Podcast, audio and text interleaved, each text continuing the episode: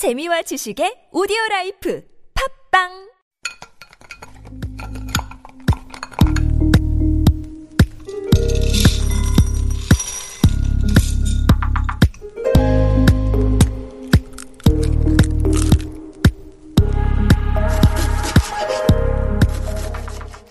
Welcome back to Super Radio. This is Korean Delicacy on TBS EFM 101.3. I've been a chef now for over 12 years cooking all around the world, and Korean Delicacy is all about those most delicious things to come out of Korea. Last month, we covered the best seasonal ingredients of November, and we continue with this series with the most delicious things to come out of Korea for the month of December. If you're visiting Korea or you're new to this country, here's something you need to know. Local seasonal ingredients are everywhere, but sometimes if you don't know what you're looking for, you might miss out.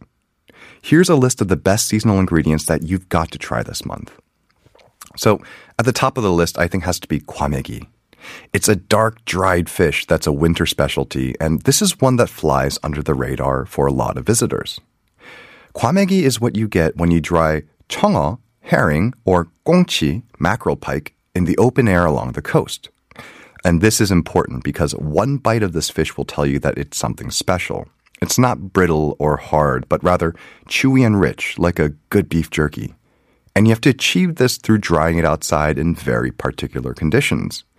Coastal towns like Guryeongpo have warmer days and colder nights, which creates this cycle of freezing and thawing. The ocean winds have higher humidity and they're constantly blowing, mean, meaning that the fish dries out, but not too quickly. Depending on the fish that's being used, it can take up to a few days to a week to fully dry. The fish is dark brown with silver skin on one side. It's shiny with oil and intensely fragrant. If you're squeamish around fish or haven't experienced a lot of Korea's strong dried seafood, I would recommend a couple of rounds with bottojingo or chipo, both sweeter and milder dried seafoods, and working your way up. Kwamegi is most eaten as sam, so it's wrapped in lettuce leaves or cabbage leaves, dried or fresh seaweed, along with raw garlic, spicy green peppers, green onion, and chojang or samjang. Kwamegi, it's not a shy ingredient. It's strong and it stands up to strong flavors. As a result, it's most often enjoyed as anju, with the pungent flavors and contrasting textures pairing well with a clean, bracing shot of soju. While kwamegi has been available in stores all over the country now, that wasn't always the case. Until recently, it was a hyper regional dish, and it's hard to find a restaurant that specializes it unless if you go to its hometown. If you want to travel to the source, that's Guryeongpo in Gyeongsangbuk-do. The nearest major city is Pohang, which is also famous for its kwamegi restaurants, but Guryeongpo is where you can go see it made. While you can have it as sam, like we mentioned earlier, the region also has kwamegi buchim, crisp vegetables like bell peppers, toraji, onion, green onion are all tossed in a gochujang sauce with thin slices of kwamegi. It's a little less intimidating than eating it as sam, but it still packs a huge flavor and you miss nothing. And if you head down to the area and find that your seafood cravings haven't been satisfied yet, you can also check out these dishes. So, pidegi is another half dried seafood from the region, and it's squid that's been caught from the East Sea. It's eaten as is, warmed, or stir fried with sauce. Murhue might be the region's most famous dish and one you'll find most readily outside of Pohang. It's a fisherman's dish, eaten on the boat with seafood that's been freshly caught. Slices of fish with pear, sesame, sesame oil, and salt, and gochujang topped off with cold water to make this not quite a cold soup, not quite a salad dish. And it's said to be good for hangovers. Snow crab from Guryeongpo is one of my favorite dishes from the area, if only because of the way it's prepared.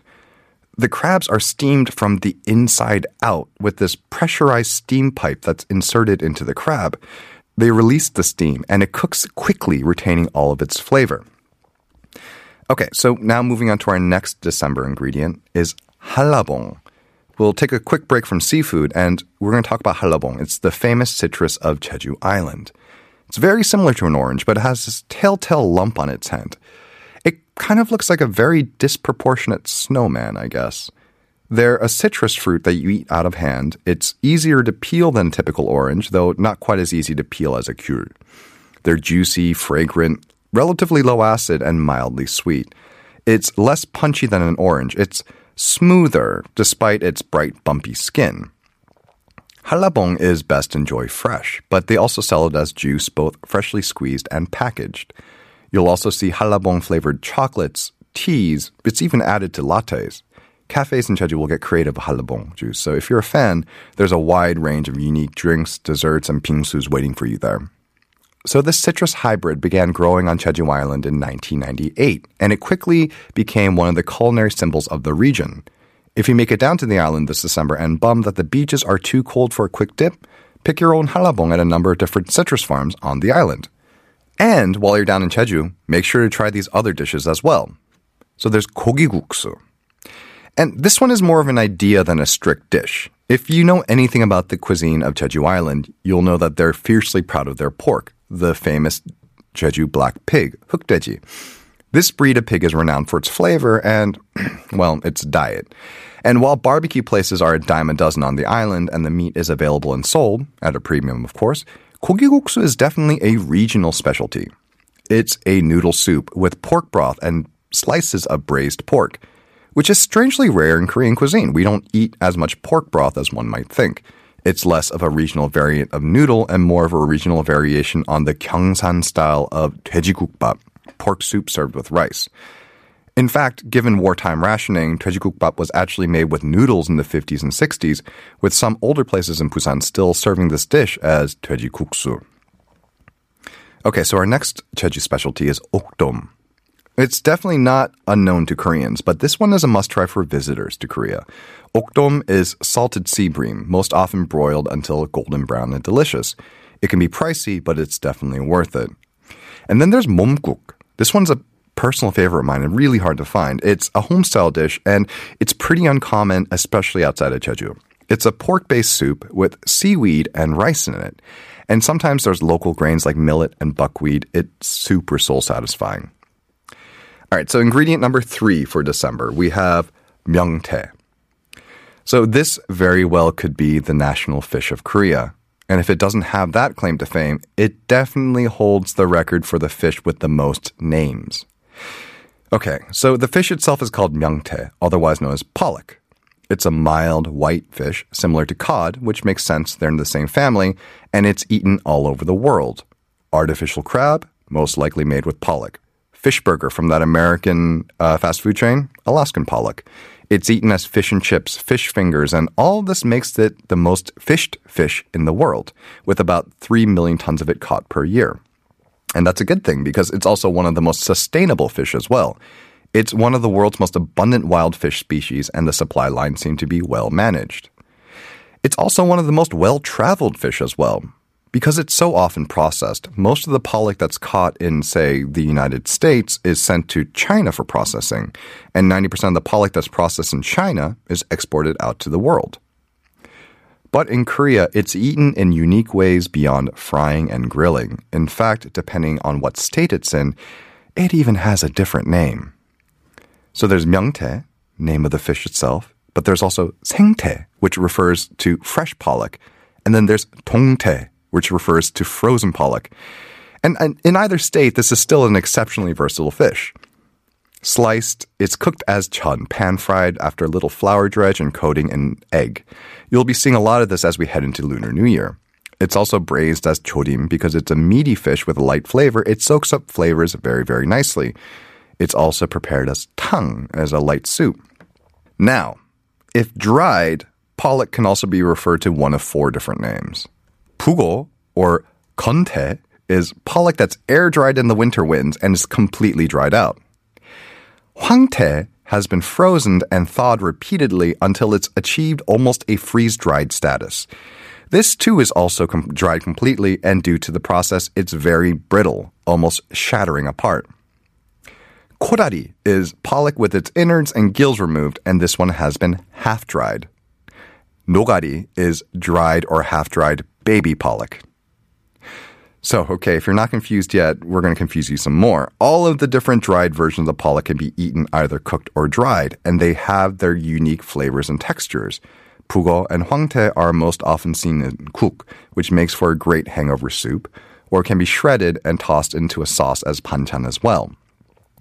Kodari is most often braised as a spicy chorim, and nogari is eaten dried most of the time, but is also cooked, particularly if you find the half-dried nogari. This is all very, very confusing if you've never tried the fish before, and there are no visuals to accompany this explanation. But here's the takeaway one fish, seven names, hundreds of dishes. If you're visiting Korea this winter, try to track down some fresh pollock, sengtae, seeing how it's in season right now. But if you want the really interesting dishes, my vote is for the dried varieties. And as a bonus, watch the restaurant owner squirm when you ask him or her to explain all the different types of dried pollock. Oh, and you thought we were done with pollock, but we have one more for you. Myeongnan salted pollock roe. This stuff is delicious. It falls under the category of papdoruk, a rice thief, because the salty fishiness just goes so well with white rice. They're these pink lobes about the size of a finger, similar to cured anchovies in that they smell pretty fishy, but when you eat them, you just get this mouthful of salty, briny goodness. When it's eaten cold as panchan, it's fantastic that way, but it's also cooked in soup, artang, and even used in fusion cuisines as a creamy pasta sauce. Okay, we have time for one more, and we're going to go with agi, also known as monkfish.